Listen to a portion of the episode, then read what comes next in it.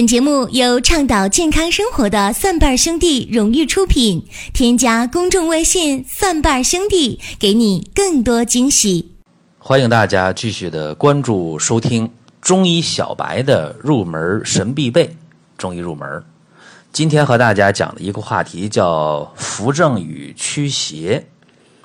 对于这个话题来讲，很多的中医爱好者呀，哎，说这个我们略知一二。啊，因为这是一个很常见的词儿嘛。呃，说到中医的扶正驱邪，这里边呃有一些原则，呃，应该说，呃，我们的普通的中医爱好者或者是初窥门径的朋友，还真叫不准。所以今天和大家说一说，扶正呢，就是扶正。扶助正气吧，这么说就更简单一点扶助或者是培补正气，哎，相当于呢西医的一定程度上的这个免疫力、抵抗力啊，疾病的治愈能力。那这个扶正，哎，可以用药物去扶正，哎，也可以通过营养，或者通过一些呃导引术啊、气功的方法去扶正，都可以。呃，还有呢，就是扶正的目的是啥呀？哎，纠正偏颇的地方，对吧？那扶正了，咋扶正呢？把偏的扶正了，哎，所以达到一个健康的目的，这是扶正。那去邪呢？啥叫去邪呀？哎，去除不该有的东西，对吧？咱们说歪风邪气呀，你去除这个不该有的东西。那怎么去除不该有的东西呢？比方说通过药物，哎，来达到去除邪气。比方说用一些发汗药啊，啊，用一些泻下药啊，用一些活血化瘀药啊，啊，用一些解表药啊，哎，这都是去除病邪。在具体的应用的过程中，这个扶正驱邪之间，呃，关系就特别的微妙。微妙在哪儿啊？说人在，呃，健康和疾病的整个过程当中，你正气如果盛，正气占上风了，那邪气就处于下风，那就不生病，或者生病之后就容易好起来。那相反呢，如果邪气比较盛，正气比较弱，那这个就容易得病了，或者是得病之后就不容易好了。哎，这个呃，理解起来也。不是说很困难啊，这个比较好理解。所以邪气和正气的一个呃互相的盛衰消长的变化啊，它对疾病的出现、疾病的发展、疾病的加重，甚至疾病的康复和康复后的一个长时间的状态，这都有非常非常直接的影响。所以有人就讲说，这个治病和得病的过程，就是正气和邪气互相斗争的过程。哎，这么说也挺对的啊，所以我们要做的是啥呢？就是改变两股势力的一个状态。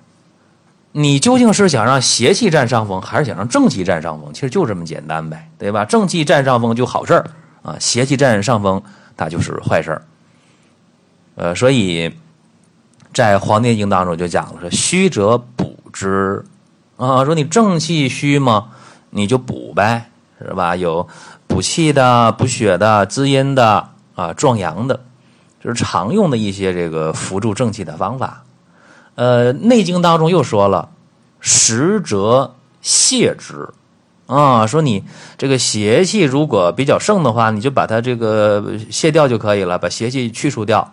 像刚才我说的，解表的、发汗的、泻下的、清热的、消导的，哎，这都是去除邪气的办法。那么问题又来了啊，说这个邪气和正气啊，一个是应该有的，一个是我们不想要的啊。那先解决哪一个问题？这在临床当中就显得特别的灵活了啊。你是先扶正啊，还是先驱邪呀？这个就大有学问啊。咱比方说，一个人感冒了啊，他是一个非常虚的人啊，说虚人感冒，本来体质就比较差。然后感冒拖拉了一个月了，总也不好，流鼻涕啊、咳嗽啊、打喷嚏啊，哎，你说这个症状一直有感冒的症状，拖时间也长了，该用的药也用了，他也不发高烧啊，他也没有别的问题。那这个时候我们在治疗的时候应该怎么治啊？呃，是扶正还是驱邪呢？啊，比方说这是一个呃风寒感冒入里化热了，刚开始流清鼻涕咳嗽，呃拖了一个月了，总也治不好，呃已经开始流黄鼻涕了，咳嗽了，嗓子还疼，但是不发烧，这个时候怎么治疗呢？是扶正还是驱邪呀？是还继续的用这些感冒药啊？比方说比较流行和时髦的啊，感冒颗粒啊，啊用一些这个。呃什么感冒胶囊啊，或者用西药啊，这个治感冒的药，其实这样治的话，越治就越麻烦了，治不好了。为什么？因为他感冒时间已经很长了，正气已经非常虚了。虽然邪气还在啊，这个病邪还在，但是他毕竟是正气很虚了，拖了一个来月的感冒了。所以这个时候治疗的应该怎么治啊？应该是换一个方法。啊，就不能一味的去驱邪了。哎呦，我这个发点汗呢，解点表啊，啊，清点热，你不能这么治了。这样治的，越治他的正气越弱，越治正气越虚，这么治是不对的。这个时候，好的治疗办法是什么？就是扶正。啊，比方说他一天吃三遍药的话啊，早中晚都吃药的话，那么中午可以吃点感冒药，一早一晚。应该吃点辅助正气的药了。什么药辅助正气呀？常见的一个药，药店都买得到啊。叫什么？玉屏风散。啊，有人说玉屏风散太贵了，那一包的话就那么几袋儿啊，喝起来觉着经济负担挺重啊。因为那一袋儿，呃，那一盒的话就将近三十块钱啊，然后那喝起来的话。呃，就喝那么两天，或者喝一天、一天半就喝没了，啊，还有的卖四十来块钱的一盒。这个时候呢，大家可以用加减玉屏风散，这个就比那个要划算的多了。那用这个加减玉屏风散的目的是什么？很简单，扶助正气，啊，益气固表。哎，这样的话就能够在正气不断不断提升的时候。啊，一天早晚都用加减玉屏风散，中午呢可以用一点感冒的颗粒啊，用点感冒药。这样的话，有个三天五天的正气浮起来了，哎，到那时候驱除邪气的能力就强了，哎，这感冒就好了，这非常简单。其实这个也可以理解啊，咱们形象的比方一下，说这个家里边来了个坏人啊，到家里来偷东西，然后呢被你发现了，怎么办？肯定有一场较量，一场搏斗，啊，你你这边呢，和这个小偷动手了，打起来了，势均力敌，你也打不倒他，他也打不败你，啊，你们打了十分钟不分胜负，啊，又打了半个小时还不分胜负，你这个时候你就有点累了，筋疲力尽了，对吧？如果这个时候，啊，你还玩命的和他打，归情况你也赢不了。但是这个时候，如果来了一个帮手啊，来了个邻居，哎，一看这这小偷啊，这哪行？太猖狂了！他一帮忙，一加入战斗，你马上就赢，是吧？这个不就是你来帮手了吗？所以这个扶正驱邪，有的时候是这样的啊。比方说，呃，我们还有的时候啊，在呃生活当中啊，你看，哎。说这个人呢，哎呦，这个腹泻已经很长时间了。哎呀，这慢性肠炎拉稀啊，腹泻，天天拉，天天拉，啊，这个时候在治疗上怎么治啊？啊，他每天排便五六回排大便，怎么治啊？有人说那这个简单呢，呃，我去这个用点那个抗生素是吧？用点那个益生菌调整下肠道。其实这个时候用这个方法。呃，也会有效，但是你不如去扶助正气，是吧？哎，你把这个正气扶住了，那么肠道的的环境就好了。那怎么扶助正气呢？其实，呃，常用的药也非常多啊。你比方说，我们可以呃用点补中益气丸，有的时候，哎，中气上来了，哎，也不错，升提一下。所以这就是很灵活的去。呃解决一些常见的病。那还有的时候就不能说先扶正啊，你得先这个驱邪啊。比方说啊，呃，有的时候，呃，我们看到一些这个妇科的月经不调啊，它总有血块啊，月经的这个时间特别长，十几天、二十天，总是哩哩啦啦的有血块啊，这往往是淤血造成的崩漏。那有淤血堵在这儿，那血就下不来，所以总是哩哩啦啦的。正常人三天五天月经结束了，一个星期结束了，他都十天二十天不结束，为啥？有淤血堵着呀。那这个时候你就很简单，一定要先用活血化瘀药，怎么办？把淤血给它敲碎了排下去。这淤血一下去了，怎么样？月经马上就干净了，下次再来月经它也没有问题，也不会哩哩啦啦的，也不会疼痛了。所以，在用药的时候啊，不是你想象的那样。哎呀，那我看见血就止血，那个治疗上永远治不好。所以有的时候是先扶正后驱邪，有的时候先驱邪后扶正。那也有的时候啊，就是扶正驱邪一起来啊，这个情况也也比较常见啊。